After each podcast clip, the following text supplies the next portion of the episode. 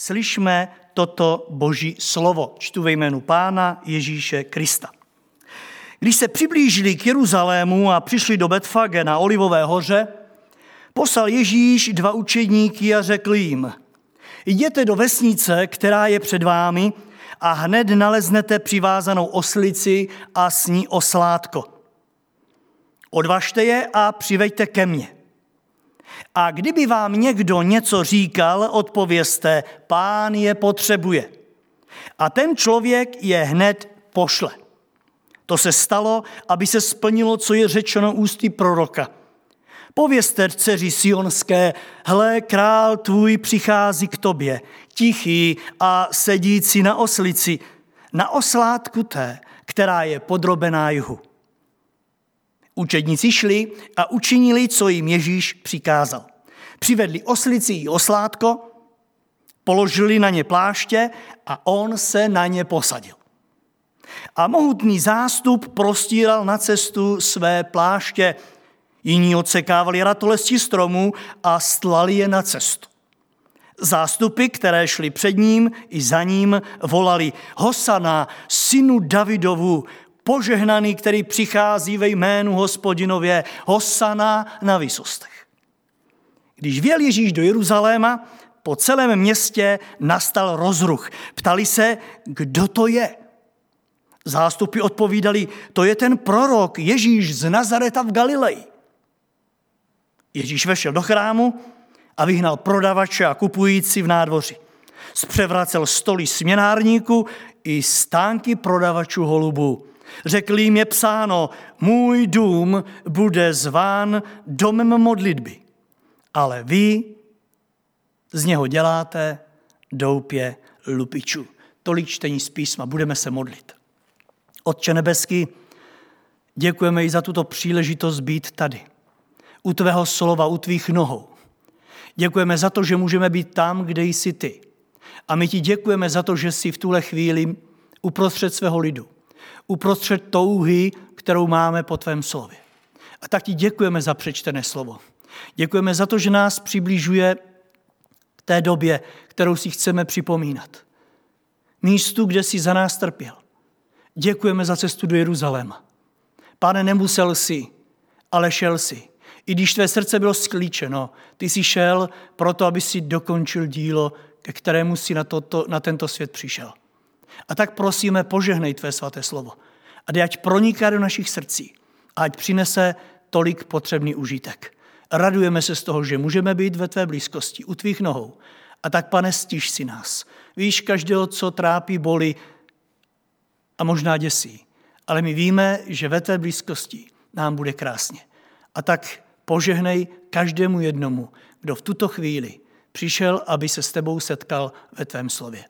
Nech tvé jméno je na věky požehnáno. Amen. Mám velkou radost, bratři a sestry, že mohu společně s vámi dnes otevřít Boží slovo na takovémto krásném eh, místě. Dnešní text začínal velmi zvláštním úvodem – Cituji, když se přiblížili k Jeruzalému Ježíš a jeho učedníci a přišli do Betfage na Olivové hoře, tak Ježíš posílá dva své učedníky do vesnice, která je tam poblíž.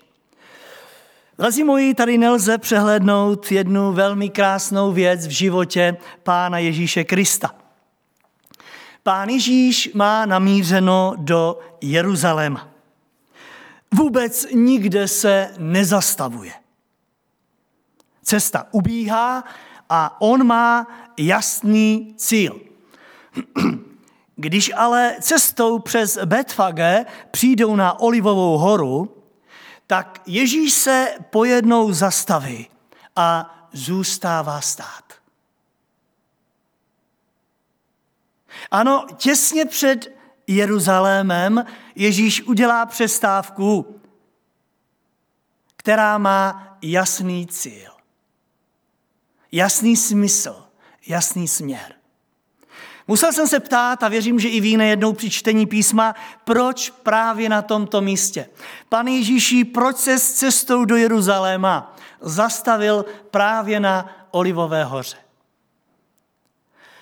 Já bych spolu s vámi, dřív než se ponoříme do eh, dnešního tématu, rád bych se s vámi pozastavil u několika takových eh, důvodů, proč pán Ježíš se zastavil právě na tomhle místě. Víte, Olivová neboli Olivecká, jak říkají kraličti, eh, hora byla velmi oblíbeným místem pána Ježíše Krista, protože on se tam velmi často chodíval modlit. A víte, tam, kde se modlíváte, to místo si zamilujete. I po letech se tam rádi vrací, vracíte, protože tam máte nějaké krásné vzpomínky. Pán Ježíš, když jde po té poslední cestě, aby se eh, nechal obětovat za vaše a moje hříchy, čteme, že se zastavuje na Olivové hoře, protože tam často chodíval, aby se modlil. Lukáš 21.37 říkal, že ve dne býval v chrámě, ale v noci vycházel a přebýval nahoře, která se jmenuje, krališi říkají, Olivecká. Za druhé, tam podle některých výkladečů písma učil své učedníky modlitbě odčenáš. Za třetí, tam také pán Ježíše nacházíme plakat nad Jeruzalémem, když nechtěl poslechnout. A nechtěl přijmout to, co mu pán dával. A odtud také z této hory pán Ježíš prorokoval zkázu Jeruzalému a také jeruzalémskému chrámu. Dále Ježíš tam odešel i po té poslední večeři se svými učedníky, když Židáš připravoval zradu protože na úpadí, úpatí té hory se nacházela zahrada Getsemane. Za páté z této hory podle skutku apoštolských první kapitoly 12. verše také pán Ježíš odešel do nebe. Čteme tam toto, tehdy navrátili se do Jeruzaléma od hory, jež slove Olivecká, která je z blízko Jeruzaléma, vzáli cesty jednoho dne svátečního.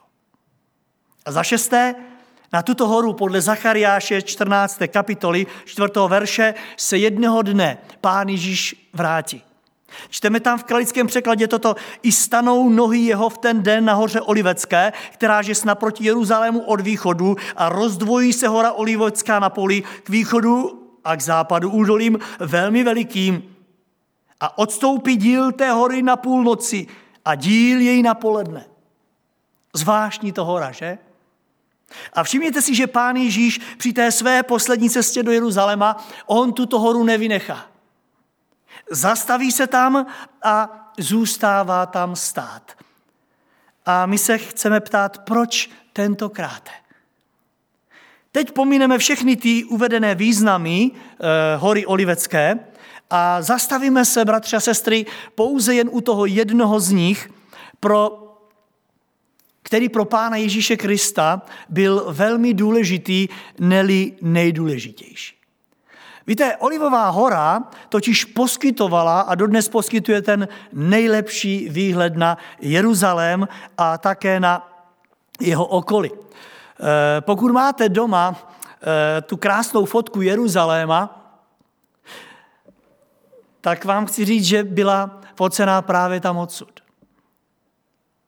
Vy, kdo jste tam byli a měli jste možnost tam stát, tak mi dáte zapravdu, že z Olivové hory je ten nejkrásnější výhled na Jeruzalém jako takový. A tak pán Ježíš se tam právě zastaví, aby se podíval ještě jednou na tu krásu a nádheru toho města. A tento pohled byl pro Ježíše Krista velmi, velmi důležitý. Nejenom proto, aby se podíval, jak to město vypadá, ale protože tam něco chtěl vykonat. Víte, jeho práce v té chvíli, o které jsme četli, se na tomto světě pomalu a jistě blížila k závěru. A pán Ježíš, podívejte, on si dělá ve svém programu čas na to, aby se tam zastavil, aby zhodnotil svou práci a také, aby se ještě porozhlédl, co by bylo dobré udělat. A to je, věřím, dost velké poselství tohoto předvelikonočního času.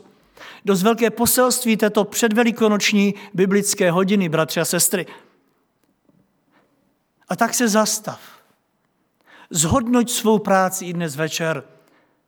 A podívej se, jestli by nebylo dobré ještě něco dokončit. Protože, bratři moji a sestry mé, vaše i moje práce pro Pána Ježíše Krista se také pomaličku a jistě blíží do finále. Vidíme to všude kolem sebe. Nevíme, jak Pán Ježíš ještě nás nechá pracovat, ale tak či tak. Vaše a moje práce se pomaličku a jistě blíží do finále, stejně jako práce Ježíše Krista. A tak jako jeho práce jednoho dne skončila, skončí i vaše a moje práce. Jednoho krásného dne nám vypadne dílo z ruky. A tak se ptám, kdy jsme si, bratři a sestry, udělali čas na to, abychom se podívali kolem sebe. Na práci, kterou děláme, na službu našemu pánu. Kdy jsme si řekli, je zapotřebí myslet na finální úpravy. Pán Ježíš cítil čas svého odchodu a tak se zastavuje a hodnotí svou práci. Dívá se na to z hory, vnímejte, z vrchu, kde má dobrý rozhled na Jeruzalém. A tak, bratře a sestro, nevím, jestli jsme měli někdy lepší rozhled na to, co jsme dělali pro pána a co děláme, než právě před těmito velikonocemi. Nemůžeme tu být ani dokonce společně. Každý jsme tam někde. Máme na to čas a věřím i prostor. Není právě tento večer tím nejkrásnějším časem Boží milosti, ve kterém se můžeme společně ptát, pane, co jsem dělal, jak jsem to dělal a co ještě mám dělat. A nejenom společně, ale dnes večer i každý sám tam, kde právě jsme. Každá rodina tam, kde právě je. Pane, jak je to s mým dílem pro tebe? Jak je to s mojí prací? Pán Ježíš začíná hodnotit a já věřím, že i dnes, možná právě proto nás tak trošičku izoloval pro sebe, aby jsme si položili tuto otázku, kterou bychom si možná nepoložili, kdybychom tady byli spolu. Pojďme využít tuto olivovou horu tam, kde právě jsme. Pán Ježíš nás volá.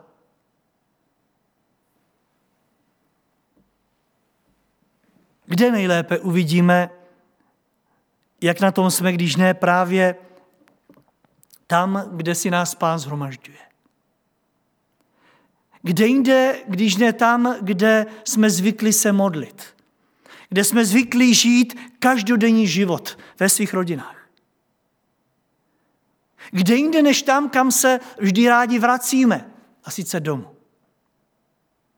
Kež by nám i tento večer byl takovou malou zastávkou na té naší cestě do většiného Jeruzaléma, kam směřujeme.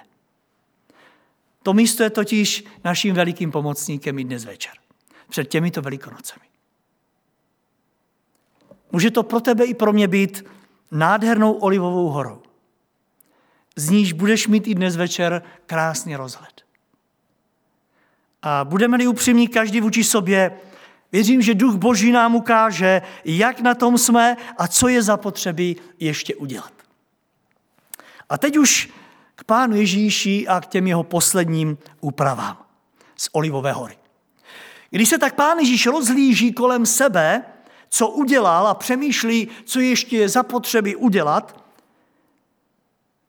tak pojednou cítí, že mu zbývají ještě na tomto světě upřesnit tři důležité věci.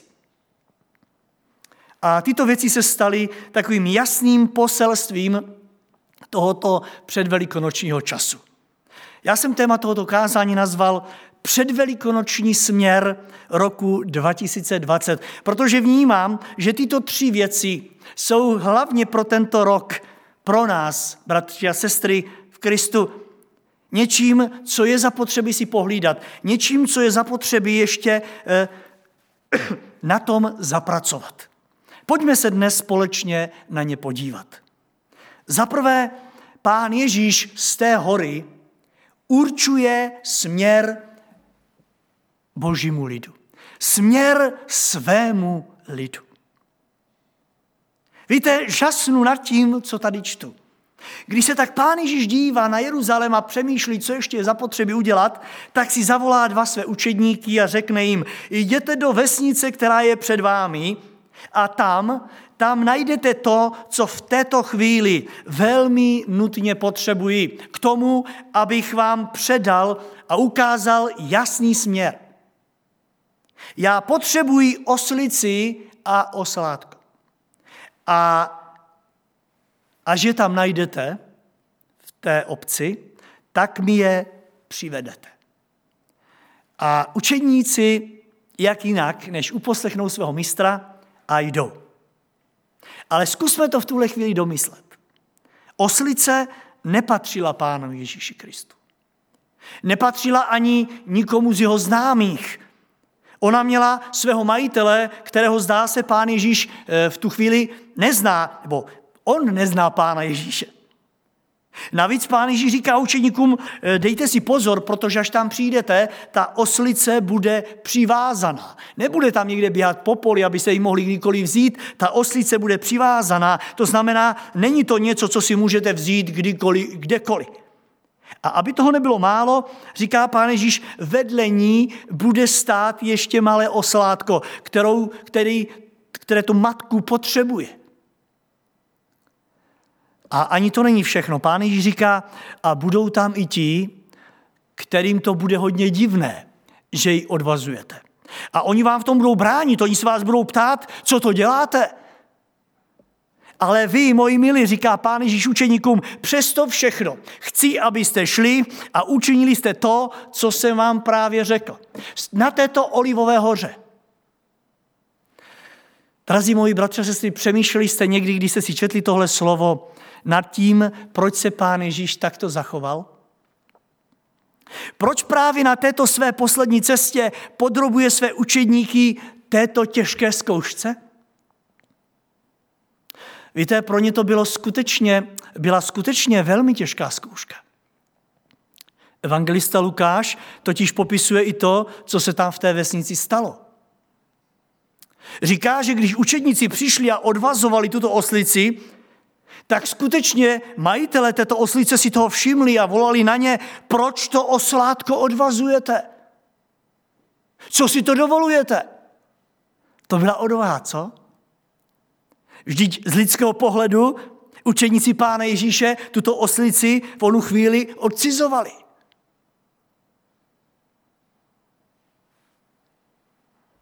Pán Ježíš ale přesně toho chce docílit.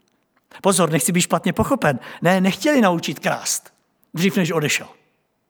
Ale chtěl, aby dříve než odejde, jeho následovníci nezapomínali na to, že jeho dílo, které jim svěřuje, jeho dílo, ke kterého, za kterým je posílá, nebude ležet na jejich bedrech. A to tež chce říci v tomto pátečním kázání před velikonočním poselství tobě i mně. Pán Ježíš chce říct, já odcházím. Ty tu ještě zůstáváš. Ještě pro mě pracuješ a budeš pracovat. Ale chci, abys věděl jedno. Že mé dílo nebude ležet na tvých bedrech. Nebude to tak těžké, abys to neunesl protože já jsem u toho.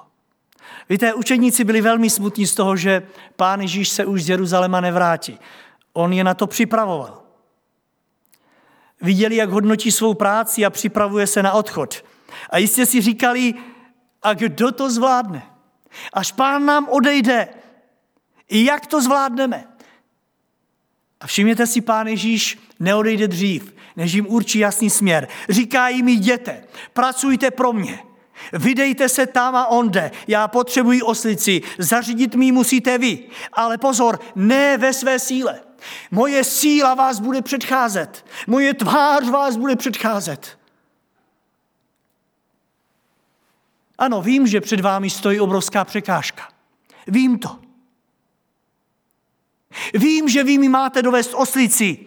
Vím, že vy mi máte odvázat. A vím, že vám budou bránit ti, kterým patří, ale poslouchejte mě dobře.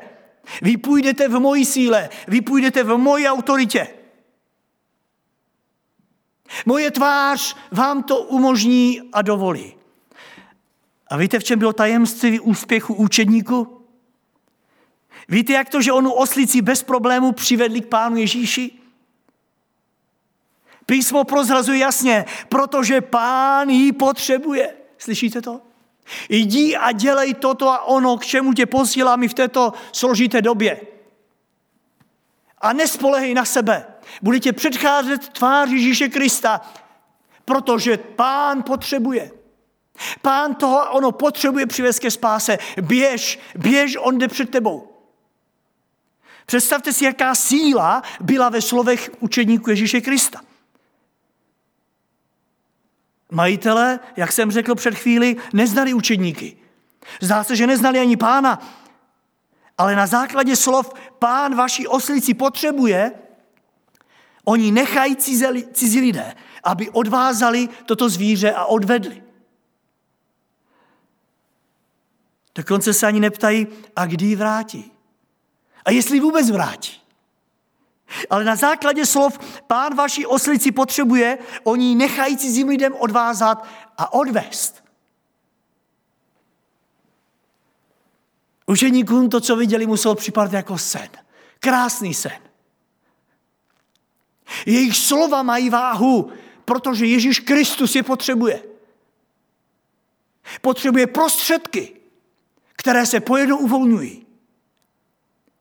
A umíte si představit, jak je to povzbudilo do práce, která po nich zůstala, která na nich zůstala po odchodu Ježíše Krista? Víte, co by se stalo, kdyby tuto zkušenost učedníci s pánem Ježíšem neměli? Dřív než odešel. V čí jménu by vystupovali? V jaké autoritě by sloužili? Pán jim ale jasně tímto řekl, to, co budete na tomto světě dělat, Nezapomeňte, vy to děláte pro mě. Neděláte to pro sebe. Je to moje dílo. Vy jste pouze moji služebníci. A tak jděte a říkejte tomuto světu, toto potřebuje pán, toto chce pán, to, že jsem tady, to chce pán, to, že dělám toto a ono, to chce pán. Odvolávejte se na mě, Kristova církvi, říká pán Ježíš, tomu říkám úžasný předvelikonoční směr. Odvolávejte se na mě. Říkejte světu, toto nepotřebuji já. Já nepotřebuju tady stát a kázat. Já se tím nijak neproslavím. Toto potřebuje pán. Jeho jméno chci vyzvednout, jeho jméno chci uctít. Co já bych s tímhle dělal? To potřebuje pán. Ano, pán pánu a král králů. Ten živý Bůh nebe a země. A pak už se nebojte, drazí moji. Bůh to zařídí. Bůh to udělá, aby vám mnozí to a ono dovolili odvázat. To a ono povolit a uvolnit. To a ono užívat. Bratře a sestry, když tak vezmeme dobu, ve které žijeme, která nás tak svírá. Ptejme se na Olivové hoře, na které jsme dnes s pánem. Není toto náš minus na cestě víry? Nezapomínáme někdy právě na tento směr, jimž je boží dílo, na této zemi? Nezapomínáme na boží autoritu v tomto směru? Víte, občas se sám sebe ptám, co by se bývalo stalo, kdyby učedníci odmítli jít a říkali si, pane, to nemyslíš vážně, my máme jít do nějaké vesnice a přivést oslici, která není naše tak to přece někdy mi říkáme, pane, přece nechceš, abych šel to a ono dělat, teď vidíš, že na to nemám, teď vidíš, že, že to a ono prostě se nemůže jen tak uvolnit. Pane, to je nad mojí sílu. Ale víte, Bůh nepočítá s tvojí a mojí sílou, ale počítá s tvojí a mojí poslušnosti a s tvojí a mojí vírou. Učedníci tam šli, protože uposlechli Ježíše Krista. Uposlechli svého mistra. A šli, protože mu věřili. Jinak by tu cestu nevážili, jinak by to byla zbytečná cesta a z lidského hlediska to byla zbytečná cesta. Jenomže ne v otázce víry. Když tam přišli, všechno šlo krásně. Stalo se přesně, jak Ježíš řekl. Oslice tam stála, přesně jak Ježíš řekl. Byla uvázaná, přesně jak řekl. Oslátko stálo vedle ní, přesně jak řekl. Umíte si představit, jak učeníci byli nadšení? Jenomže pak přišel ten okamžik, kdy ji měli odvázat. A když ji odvazovali, přišli majitele přesně, jak Ježíš řekl. A na odpověď, kterou Ježíš naučil, oni jim to dovolili. Co tomu říkáte? Cítíte tu nádheru? Chápete ten úžasný směr ve víře, ke kterému nás Ježíš vybízí i v této době? Ale v této době, kdy se zdá, že už nebudeme moci nic, podívejte, že i ze svých domovů my můžeme dělat velké věci.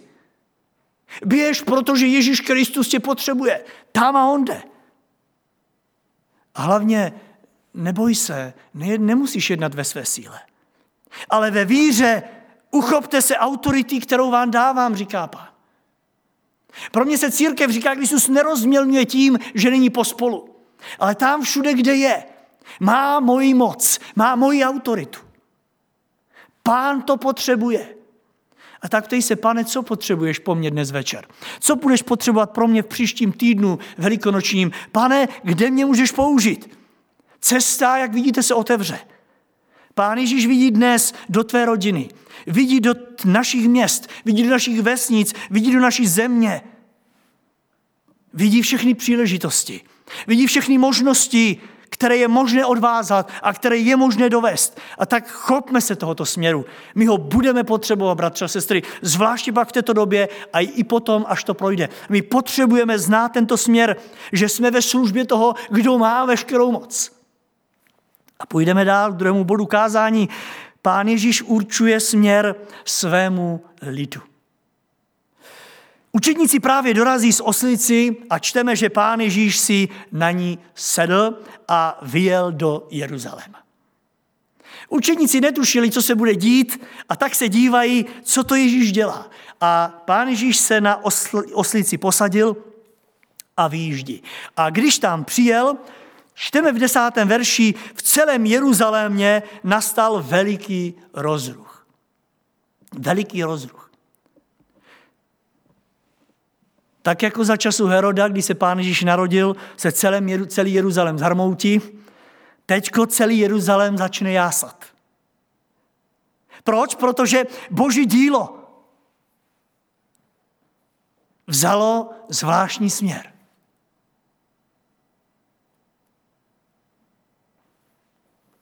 Ale směr, který si mnozí takto nepředstavovali. Ale pán Ježíš je touto lekcí chce něco naučit. A to beze slov. Sedí na oslici a v tichosti přijíždí do Jeruzaléma. A beze slov, jako by jim říkal, moji milí, moje dílo na tomto světě nebude nijak okázalé nebude křičet, nebude se povyšovat, ale bude v prvé řadě skromné. Víte, nejeden tehdejší zbožný žid umí si představit, jak se horší nad tím, co vidí Ježíš Kristus, o kterém on má nějaké představy, sedí na oslici. Kdo to kdy viděl? Oni z něho chtěli mít krále. Také mu vzdávali královskou poctu. Po celé cestě. Bible říká, že mu kladli pláště, sekali větve stromu, jenomže ono to nejde dohromady. Kdo kdy viděl krále jet na oslici. Herodes by si nikdy nic podobného nedovolil, nesedl by si na osla. Proto ten rozruch. Dokonce i ti, kteří ho moc dobře znali, se ptají, kdo to je? Kdo to je? Pán Ježíš jim tímto a hlavně učedníkům říká, Toto, drazí moji, musí být směr mého díla, až odejdu. Skromnost a tichost. Ano, já nechci, aby moje království se šířilo cestou slávy a honosných oslav.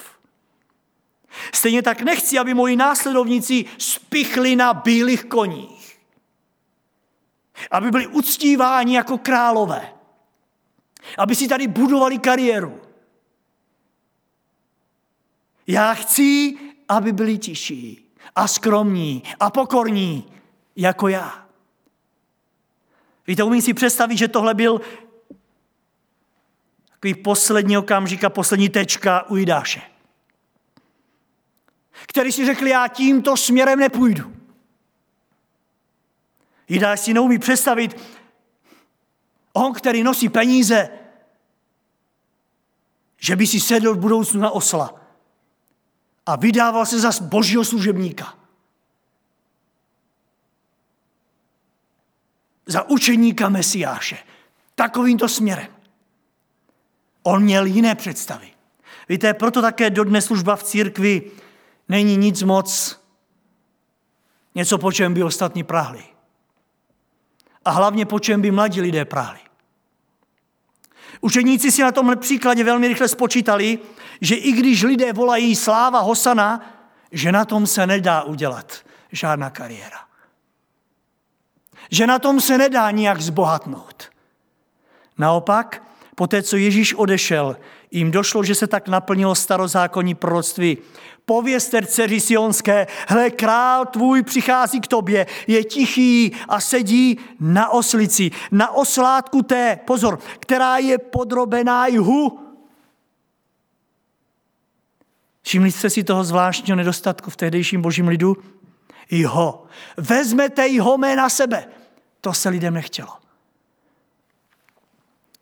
Bylo to nedostatečné pochopení významu božího díla. A je to dodnes nedostatečné pochopení božího díla na této zemi. A víte, tento nedostatek, který byl zapotřebí napravit, a pán Ježíš to vidí a zastavuje se na Olivové hoře, je aktuální dodnes. Je to jasné poselství pro každého, kdo se vydal za pánem Ježíše. Každého, kdo v něho uvěřil a kdo přijal křest a kdo mu slíbil službu. Jasný směr, který nesmíme ztratit ze zřetele. A sice sloužit Pánu Ježíši tiše a skromně. Dovolím si říct si jako ono oslátko. Víte, dodnes je osel považován za hloupé zvíře. Za zvíře bez vlastní vůle, který nese všechno, co mu vložíte na záda, se sklopenou hlavou. Musím se ptát, vidí svět jinak nás, kdo jsme se dali Kristu do služby? Vidí jinak svět nás, kdo chceme slavit i letošní Velikonoce a uctívat Ježíše Krista? Kdo mu chceme provolávat slávu jako našemu spasiteli? Vnímá nás svět jinak, než jako hlupáky? Než jako ty osly, kteří jdou poslušně tam, kam je vedete? Nezapomeňte na to, že pokud nebudeme poslušní na díle páně tak jako osládka, pak z nás nebudou dobří služebníci nikdy. Pokud nebudeme tak skromní a tiší, pak se mineme směru, který nám vytyčuje Ježíš Kristus i v této době. Jidáš se proti němu postavil a prohrál. Víte, někdy jsme v pokušení to boží dílo tak trochu zmodernizovat. Trochu na něj víc upozornit lidskou slávou a nějakou tou reklamou, co frčí. Směr udaný Ježíšem Kristem z Olivové hory je ale na rovině skromnosti a hlavně tichosti. A tak, bratři moji a sestry, neberme to do svých rukou. Nechme to v těch božích i letos. I když bychom tak rádi to pozměnili a byli dnes spolu a byli během těchto velikonoc tam, kde bychom mi rádi. Nechme to v božích rukou. Jak vidíte, pán nás vede do pokory i tímto. Chce nás naučit něčemu, co nám možná moc nešlo. Pán Ježíš nechce na tu boží slávu lákat letos velikými zhromážděními. Ale chce, abychom pokorně každý sám ve svých rodinách stáli před jeho tváří. A tak chce, abychom i v budoucnu ukázali lidem na slávu, která je čeká v nebi.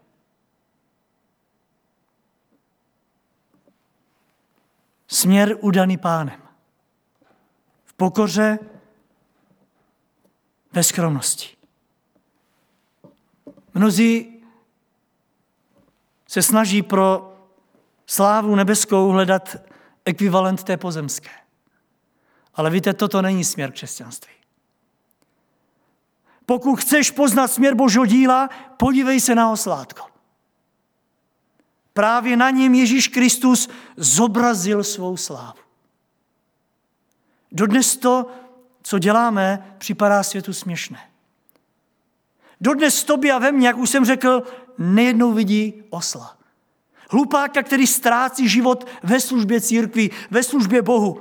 Ale podívejte, nic to nemění na faktu, že Pán Ježíš chce z nás mít poslušné, odané služebníky, kteří se nechají odvázat od jeslí starého pána. Přivést a vzít na svá bedra jeho Ježíše Krista. Ano, ty a já máme být takovým oslátkem, které na tomto světě ponese na svém životě Ježíše Krista a jeho dílo. To nelehké boží dílo. A to i přesto, že budeme muset někdy klopítat přes různé větve lidského úsilí, různých skutků a snahy. A i když nohy se nám budou plést do různých plášťů lidské slávy na této zemi. Stejně tak, i když nám do uší bude znít křik různého okázalého náboženství. Víte, ona oslice musela prožívat velké stresy tou cestou. Odvázali tam v nějaké vesnici, kde byl klid, a čteme, že mnohutný zástup volal Hosana, kladli jí pod nohy všechno možné. Co myslíte, nevnímala tato oslice překážky? Nezakopávala za ně a přesto neodmítla tu práci a tiše pokračuje v cestě. A to je podstatné, protože všechno ostatní, byť by to bylo sebeokázalejší a hlasitejší, se ukázalo být k ničemu. A ukáže se to být k ničemu. Protože ten stejný zástup totiž vyměnil o pár dní později slovo Hosana za slovo ukřižuj. A ti, co nevolali ukřižuj, učedníci, říká Bible, většinou mlčeli. Oslátko ale plnilo dál svůj úkol a k tomu jsme zváni. Nechme se podrobit jhu Ježíšova díla a v tichosti, skromnosti plňme nám svěřený úkol. A je tu třetí bod kázání, kterým chci končit. Pán Ježíš tam z oné Olivové hory určuje směr i svému domu. To byla třetí a poslední věc, kterou Ježíš z té hory viděl jako velmi potřebnou, aby dodělal předtím, než z této země odejde. Poté, co si mučeníkům ukázal směr božího lidu a e, svého díla, tak je bere do chrámu. Mohli jít kamkoliv, ale on se rozhodne, že půjde do chrámu. A poslouchejte, především i tam jim určil, jakým směrem by měl jít jeho dům. Řekl jim, můj dům chci, aby v prvé řadě byl domem modlitby. To, co tady ale vidíte, říká učedníkům, to je doupě lotru. Lid boží v té době, v co nejlepší snaze slouží Bohu, uspořádal v jedné části chrámu tržiště. Mysleli to dobře, pro vzdálenější věřící tam umožnili koupy obětního daru, všude se to tam hemžilo holubama a ovcema.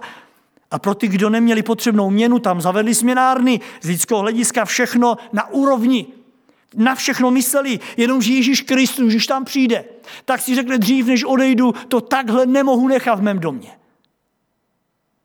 A tak určí jasný směr. A učedníkům říká, toto musí pryč. Jiný evangelista dokonce píše, že svým učedníkům ukázal i jak. Zpřeházel stoly, prodavače vyhnal a když to nešlo po dobrém, použil bič. Bratře a sestro, chci se zeptat v závěru z tohoto kázání, co je pro nás v tomto předvelikonočním čase, co je pro nás tím nejdůležitějším. Co je pro nás dobré pochopit? Co nám tím Kristus chce říct? Myslím, že to není nic jiného než fakt, který čekal od učedníků a čeká od nás. Abychom si uvědomili, od čeho tu jsou jeho domy. Místa, kde lid boží se schromažďuje a odkud ho uctívá. Učedníkům poukázal na špatné pochopení nejenom božího díla, ale i božího domu. A v tom se rozhodl udělat změnu. Volá učeníka, říká jim, chci po vás, až odejdu, abyste v té mé autoritě, v mé tichosti a pokoře si zachovali tento dům čistotě. A hlavně, abyste viděli, jaký má směr a co od něj očekávám. Učeníkům zdá se, to, co viděli, nevadilo. Zřejmě se narodili do toho, připadlo jim to normální, stále to tam bylo každým rokem. Nikdy by se nikdo z nich neodvážil pro tak radikální řez, ale Ježíš z té hory vidí, že tak to ne, nesmí nechat, protože celé dílo Boží vezme špatný směr. Protože od chrámu to začínalo. A tak ho mění. Svým učeníkům tím řekl, víte, pokud mi budete věřit a budete mě následovat v tichosti a v poslušnosti, vy si musíte po mém odchodu pohlídat místo, kde mě budete uctívat a odkud mě budete chválit. Vy si musíte pohlídat místo uctívání. Vy nesmíte dovolit, aby tam, kde se budete scházet, si natahal kdokoliv cokoliv chtěl. Vy nesmíte dovolit, aby to ovládl svět. Stejně tak vy nesmíte dovolit, aby peníze tam byly na prvním místě. Ty, pán Ježíš, vysypal pod stůl, stejně tak obětí ty vyhnal ven. Nepohodlnými, ne, ale praktiky, jakými byly přinášeny, odmítl. A poslouchejte, na prvním místě umístil modlitbu. Říká učeníkům, můj dům bude domem modlitby. Bratře a sestro, ptejme se v této době, kdy nemůžeme být společně v božím domě. Ptejme se, co my a tento směr. Nejsme možná doma mimo jiné proto, abychom si uvědomili, od čeho máme tento dům. Možná, když jsme tady, tak si to neuvědomujeme. Teď jsme ve svých rodinách, ve svých pokojích, ve svých domech. Ptejme se, pane, co mi a sál na bratrské 40? Je to dům modliteb? Pane, kolik let si mi dovolil, abych přicházel do tvého domu? Pane, ukaž mi v duchu svatém, kolik modliteb jsem zanechal a vyslal z toho místa k tobě. Ano, modlím se doma, pane, ale ukaž mi, prosím, jestli je to dům modlitby a ty jsi nám ho dovolil, abychom ho postavili zázračným způsobem. Pane, ukaž mi, kolik modliteb jsem z toho místa odeslal k tobě. Protože ty jsi slíbil, že zhlédneš a vyslyšíš. Bratře, sestro, jak vám mluvím z modlitebny? Ano, z domu modlitby. Dovolme Duchu Božímu, ať nám ukáže, do jaké míry byl na prvním místě modlitba. Mnozí z vás jste tady seděli a neslyšel jsem ani jednu modlitbu. Dovol, ať duch boží v tuhle chvíli z Olivové hory, na kterou tě vyvedl, ti ukáže, co by po tobě chtěl. Do jaké míry by si přál, abys to přijal za své, až ti pán opět umožní sem přijít. Nebojíš se pánu slíbit, že se budeš modlit. Protože modlitba je obrovská moc. Tak úžasný honosný chrám v Jeruzalémě. Pán Ježíš mu dával název dům modlitby. Pán Ježíš chce, abychom tak k němu přistoupili a nechali si tento jeho směr udat. Abychom ten vnitřní duchovní stav i v tomto směru založili na poslušnosti, na víře a na autoritě. Učeníci ve chvíli, kdy viděli, jak pán se rozhodlil otázce modlitby v chrámě, tak evangelista Jan v druhé kapitole v sedmém verši říká toto. Janovo evangelium, druhá kapitola, verš 17. Jeho učedníci si vzpomněli, že je psáno, horlivost pro tvůj dům mě stráví. Bratře a sestry, jak moc jsme horlili pro tento dům modliteb. Ať duch Boží i dnes prochází kolem každého z nás, kolem každé rodiny. A ať si dělá svoji práci. pojďme přemýšlet v této době a hlavně v této době nad božím domem. Dnes, jak jsem řekl, je prázdný. Pán Bůh si nás nechal doma. Ale naše myšlenky, věřím, jsou tady. Byl jsem dostatečně vděčný, pane? Vážil jsem si ho? Chránil jsem si tento dům? Pán očekává i vaši a moji horlivost. Očekává, že po dnešním dnu si necháme nasměrovat své životy jím samotným. A já věřím, že mu v tom nebudeme bránit, protože jsme tady byli i dnes, proto aby on si skrze nás udělal svoji, naplnil svoji vůli. A tak díky Pánu Bohu i za tuto dnešní příležitost. Amen.